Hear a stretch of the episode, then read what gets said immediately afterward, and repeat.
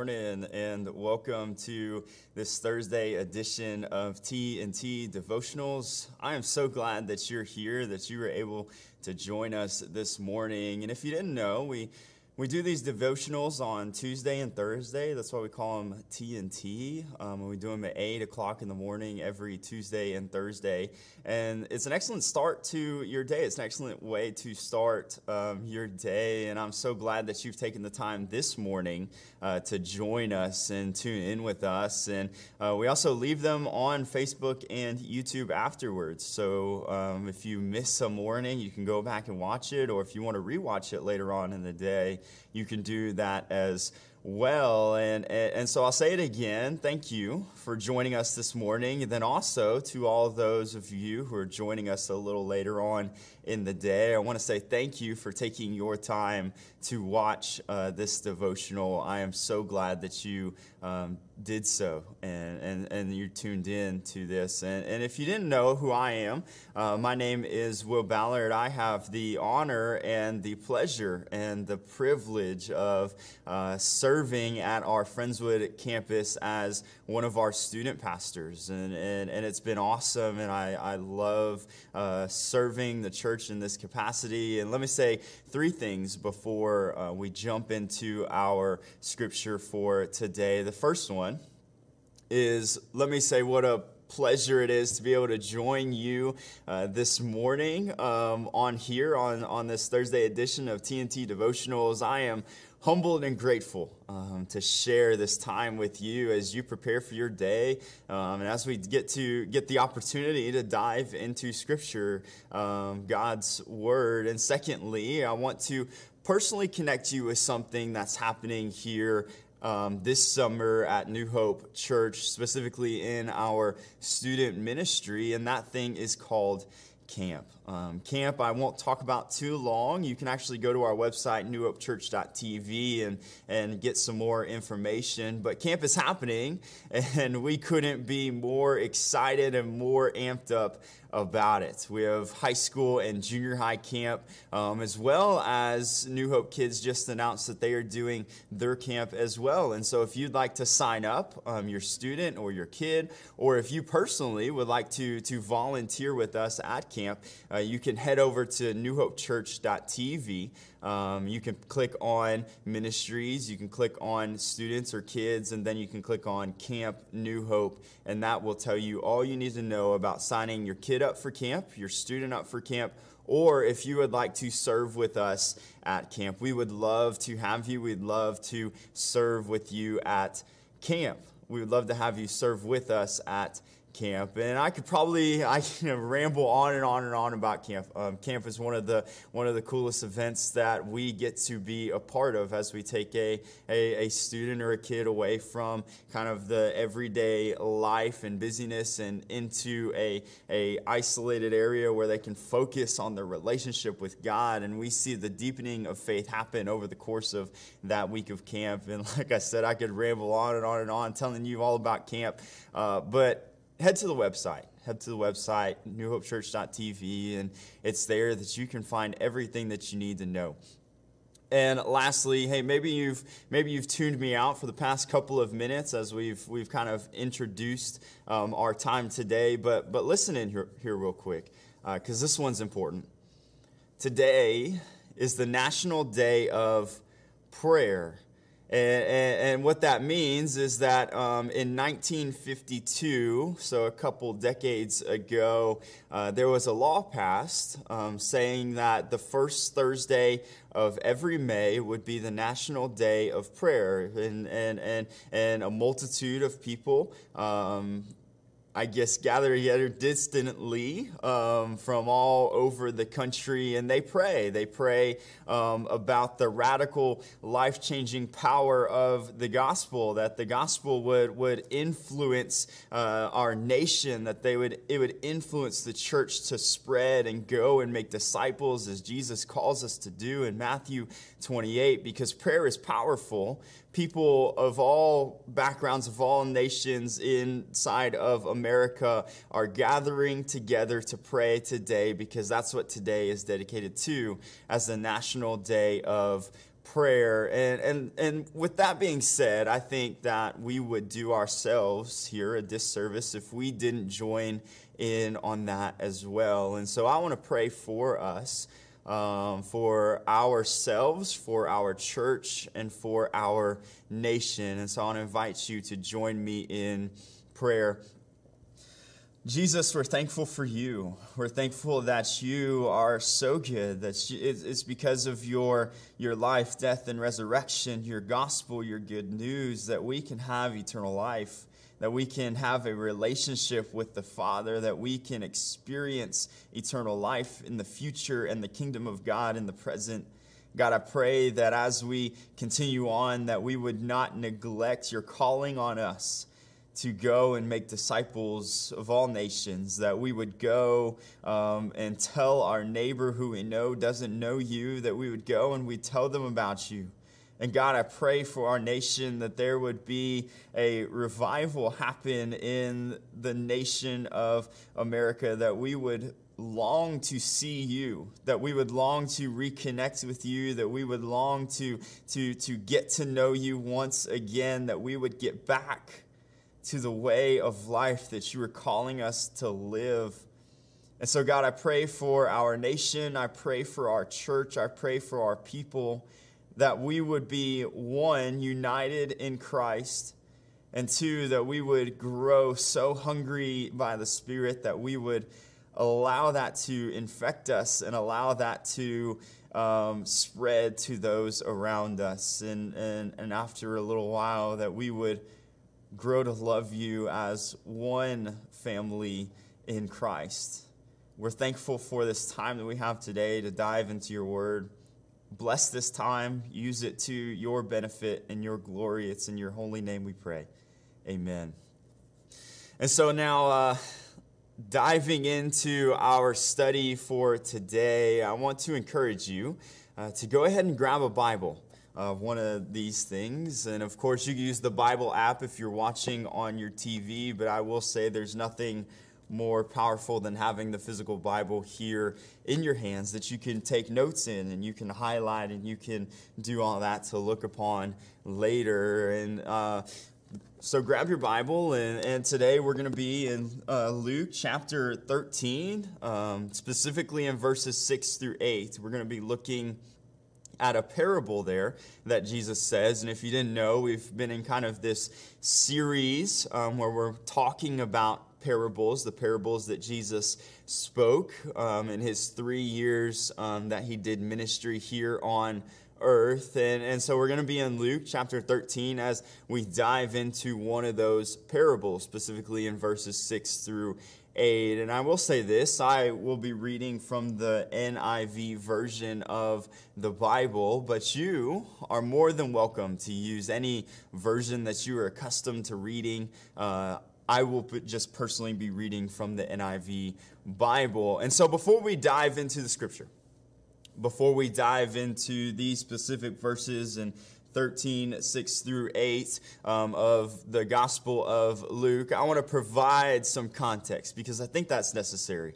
I think that's necessary that, that, that when we dive into parables, we kind of have to know the context of those parables and, and and and so if we understand a parable to be an earthly story with a heavenly meaning um, then we know that each and every single parable has a powerful uh, meaning behind the simple story um, that it is um, that jesus told. And every time we read a parable we have to understand its context because typically that, that story that Jesus said is, is tied into the scripture around it. And the same is true when, when we read the parable found in Luke 13, verses 6 through 8, the parable that we're going to be studying today. And so, the context of, of Luke uh, chapter 13, verse 6 through 8, is that of repentance. It's this idea or this, this, this calling uh, that Jesus is, is initiating uh, to call his audience to repent. And we see Jesus give some, some, some real time stories, two, two real time stories, in fact, um, to begin his teaching about the topic of repentance. And the first is is that of a, a number of Galileans who were offering sacrifices in the temple, who were killed by, by Pontius Pilate, uh, which we, we understand from, from Luke 13.1. You can actually read it right there at the very beginning of the chapter that we're, we get the, the couple verses of the parable for today, that there were some Galileans who were worshiping in the temple, and, and, and Pontius Pilate ended up killing them. And he said, so he tells this first real-time story that happened, and then we, we, we see another incident um, a couple verses later where Jesus recounts uh, the collapse of the Tower of Siloam, which killed about 18, from what we can read in Scripture, um, 18 residents of Jerusalem. And, and we are told that in Luke chapter 13, verse 4, and you can check that out if you want to. Um, and it's interesting. It's, it's interesting. And what's interesting about it is that both of these events are not recorded in any other, any other place in Scripture. They're, they're not recorded in any other place. Now, why does Jesus use these stories? Why does Jesus use these real time stories? Well, it's to convey a very important message about the reality of sin. During that time in the world, the Jews believed that tragedy and accidents for example, being killed by Pontius Pilate or being killed by a, a tower collapsing, um, which killed 18 residents of Jerusalem. They, they believe that, that examples like that, incidents like that, were because of, of one's sin. They believed that, hey, if an accident happened that resulted in death or injury um, or a tragedy happened to one's family member or friend or whatever, it was directly linked to sin. And so the issue is, is that if we're looking at the, the audience that Jesus has in front of him right here, uh, that they probably believe that the people killed by Pilate and the people killed in the collapse of the tower were, were killed because of their sin.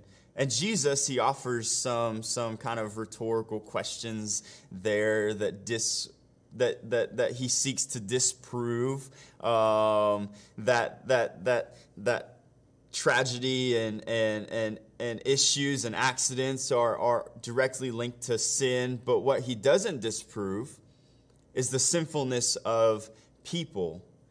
That Jesus, he seeks to disprove the, the, the linkage between accident or tragedy and sin, that they're one and the other. If, if you're a sinful, horrible person, that you're going to have an accident and that's because God is, is unhappy with you. Jesus was disproving that. That, that, that. That's not true. That's not reality.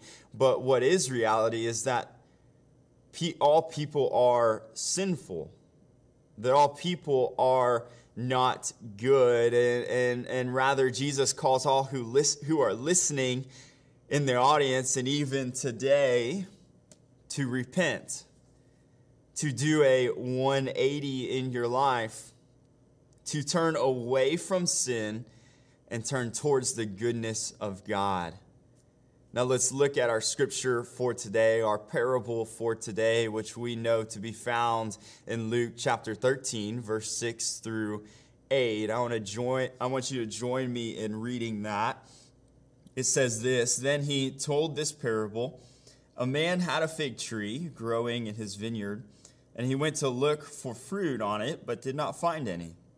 So he said to the man who took care of the vineyard, For three years now I have been coming to look for fruit on this fig tree and haven't found any.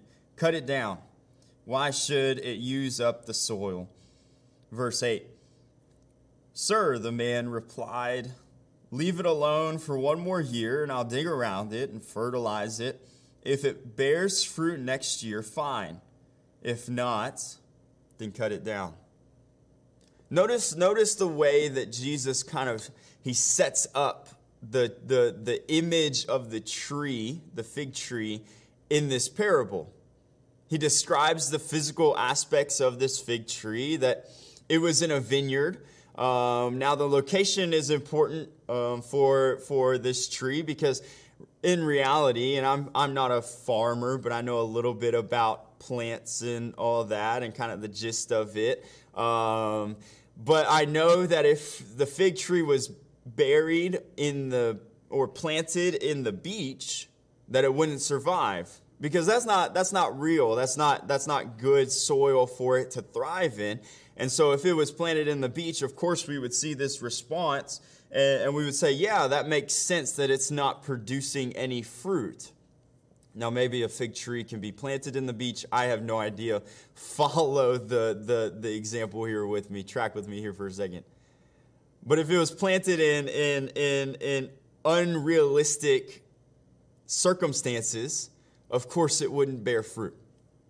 And, eh, but we see a different story here that it was planted in a vineyard um, and actually, vineyards had very, very fertile soil. Um, they were great for planting and great for plants. And they would, the inside of a vineyard was where you would get the most harvest and reap the most out of any plant or any tree um, in any part of the, the earth. The vineyard was where the fertile soil was.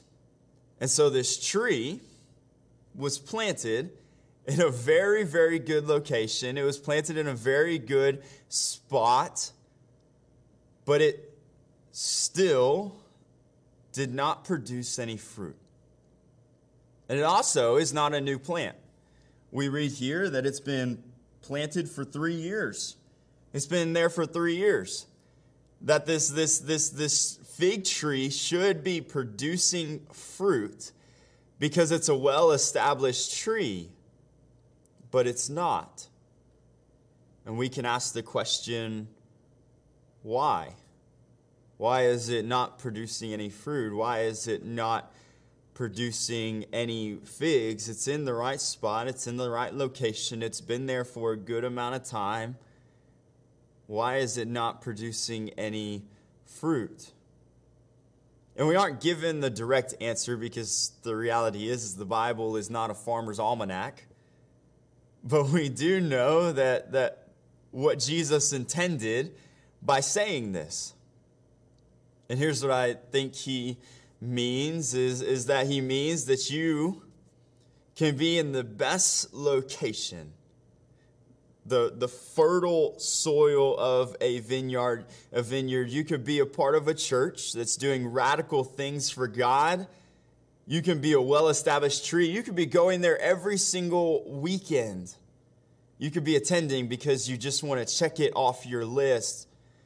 You want to say, oh, yeah, I go to church. And you can put a little check mark in that box.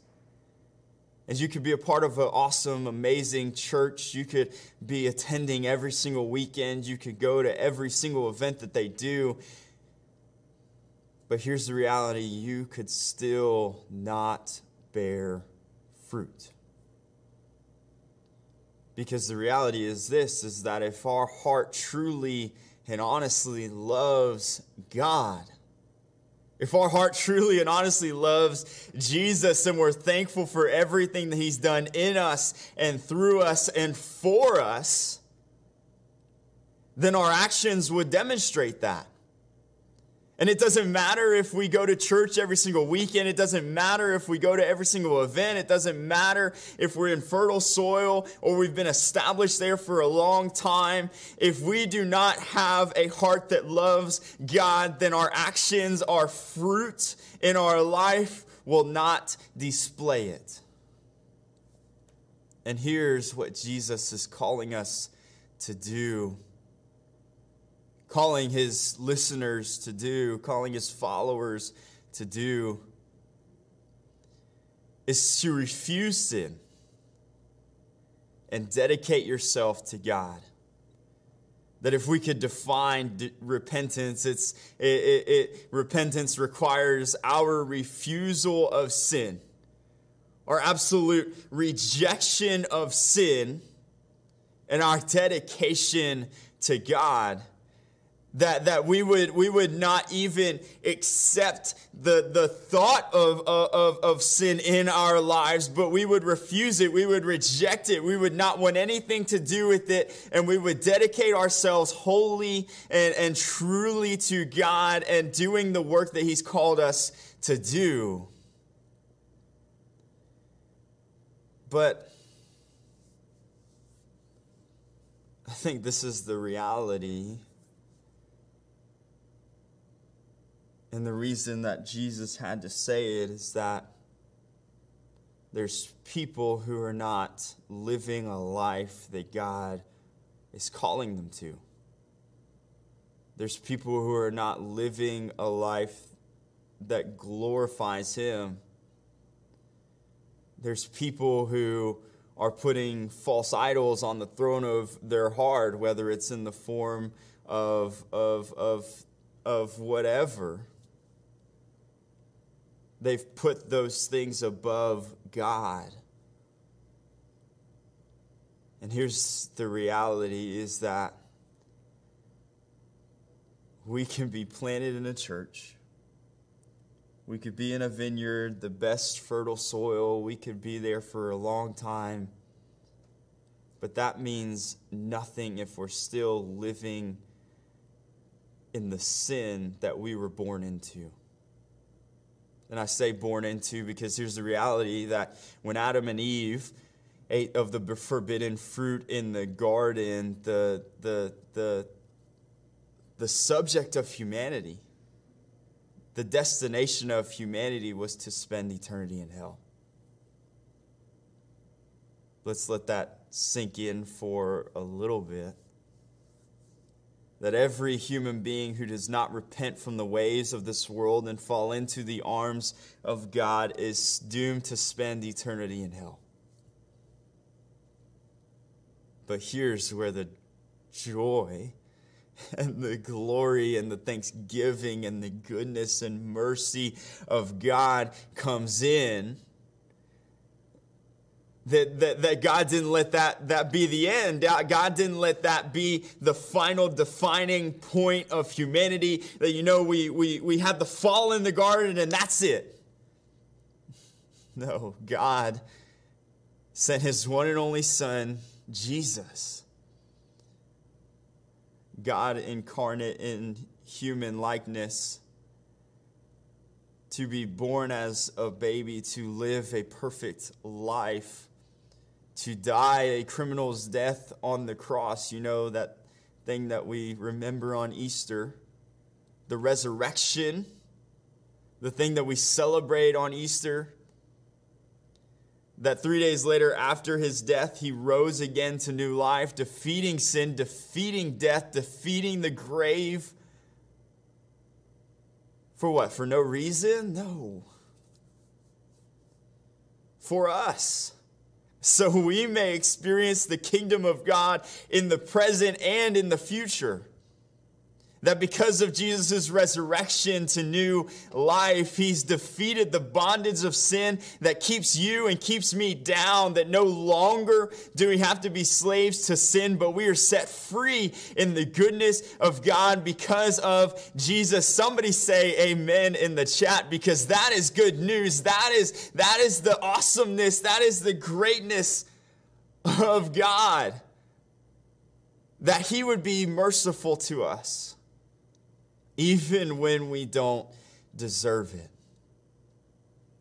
But the reality is, is it starts with repentance. It starts with turning away from sin and turning toward the goodness of God. And we as a church have to repent from the sin in our own lives. That the word repentance is a final point, and that repentance is something that we do when we give our life to Jesus, but it's also a daily habit that we have to do because the reality is is that sin is something that we're doomed to but it's not something that we're held to. That even though we're doomed to the to the realities of sin we're not held to it. We're set free in the goodness of God. And the fact that the tree isn't punished right away proves that God is merciful.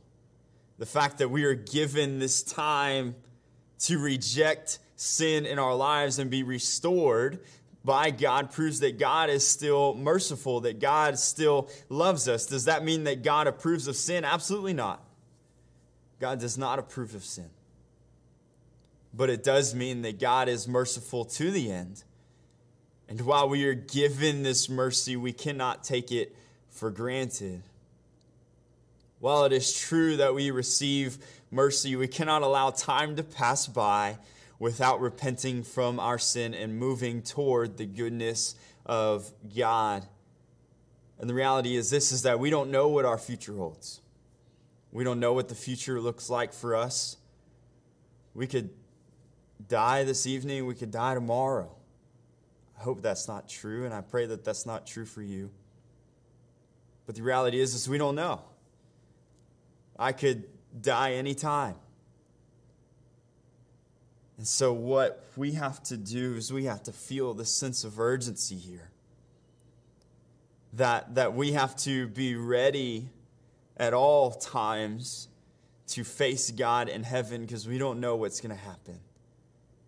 And so, if you haven't repented from your sin in a little while, or maybe you don't know who this guy named Jesus is, I would encourage you to repent and I'll encourage you to get to know Jesus because he is the way, the truth, and the life that nobody gets to the Father except through him. And if that's true, if, if nobody gets to the kingdom of God except through Jesus, well, then it's a relationship with Jesus that we have to have. But it all starts with repentance. It all starts with rejecting, turning away from sin and turning toward the goodness of God. And repentance isn't just something that we can put on a list of things to do someday, put on a bucket list. Time is short. Time is, we're, we're, we're in the end times. I don't know when the end is coming, but it's coming someday. Our days have been numbered since the, the first coming of Jesus for when he's going to come again. And so you are in a desperate effort to save your soul.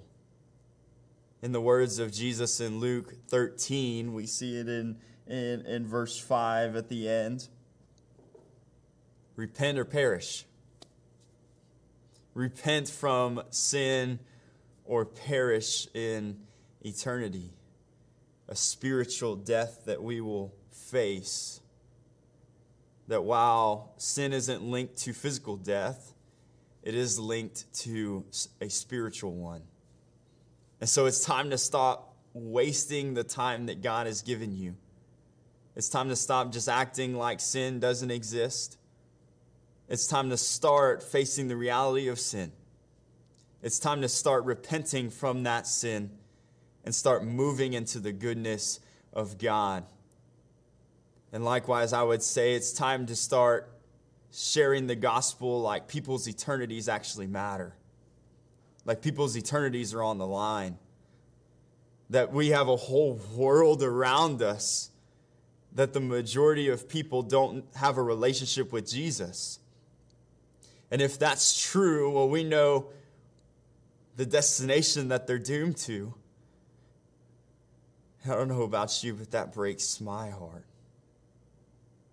And that breaks God's heart because he longs to have a relationship with his people. And so, if we are to be vessels of his message, of his good news, of his gospel, well, then we have to start telling people about Jesus like their eternity depends on it because here's the reality it does. And so, let's repent ourselves as a church and let's call others to repentance to turn away from their sin and turn towards the goodness of God. I want to invite you to pray with me. God, we're thankful for you. We're thankful for your mercy that you would love us even though we sin. We would, you would love us even though we disobey you constantly. God, I pray that you would increase our desire for righteousness, that you would increase our desire to pursue you with everything that we have. God, help us to run the race. Help us to run the race that you've given us with endurance, that we may glorify you with our lives. That just about just as we prayed about at the beginning of our time today, that we would be vessels that carry your message, that we would be vessels that carry your gospel. And we would be the church that you've called us to do, to go and reach our one, the people in our lives who don't know who you are. But first, God, it starts with us. First, God, I pray that you would forgive us of the things that we've done in disobedience to you. Lord, help us to repent Help us to turn away from sin and turn towards your will, turn towards your way, turn towards your righteousness. And God, help others help us to help others do the same. Use us, work in us and through us. That we would be a nation that returns to you, returns to your ways, returns to your glory and your goodness. The exact same thing that a multitude of other people are praying today as its National Day of Prayer, that we would be a nation that stands in awe of who you are and serves you and worships you with everything that we are. It's in your holy name that we pray these things. Amen. Thanks so much for joining us on this Thursday edition. I want to challenge you to keep on praying and joining the multitude of others in National Day of Prayer. We'll see you this Sunday or tonight for service. See ya.